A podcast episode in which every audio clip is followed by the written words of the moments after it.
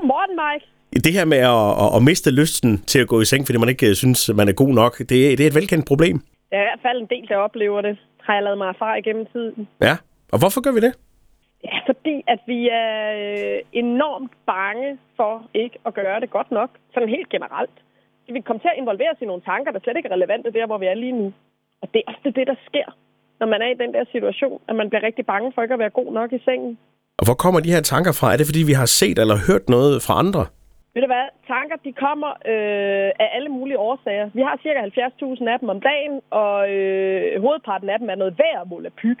Og nogle gange, så kommer vi til at bide fast i nogle af dem, fordi at det er noget, der betyder rigtig meget for os.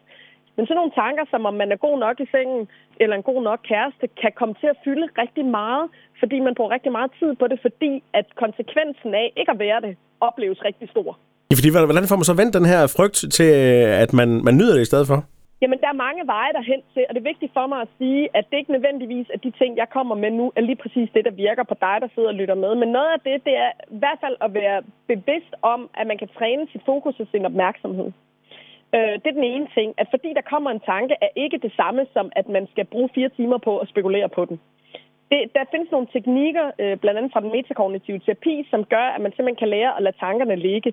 Fordi hvad er pointen i at tænke over det fire timer? Hvis man, hvis man sagde til sin partner, ved du hvad, jeg kunne faktisk godt tænke mig at blive en bedre elsker for dig, eller en bedre elsker inden for dig, og bruge fire timer på det i stedet for.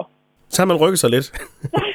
er lige præcis. Så man skal bare huske, at, at og jeg siger ikke, at det er det, man skal gøre, det er bare for at sætte det lidt på spidsen. Det handler rigtig meget om, at man ikke nødvendigvis kan, kan regne den ud op i hovedet, ikke? Mm. Så, så, så, så det er noget med at sige, det her det er nogle frygttanker. Det er bare tanker, de fjerner mit fokus nu retter jeg lige opmærksomheden ned på, øh, på det, vi laver. Det, jeg har lyst til. Hvad er det egentlig, jeg nyder ved det her? Hvad er det egentlig, jeg nyder at gøre ved min partner? Hvad er det, min partner nyder at modtage fra mig? Så det er igen sådan en øh, justering, et, et lille service-check af, af parforholdet, der kan rette op på de her ting? Ja, for nogen.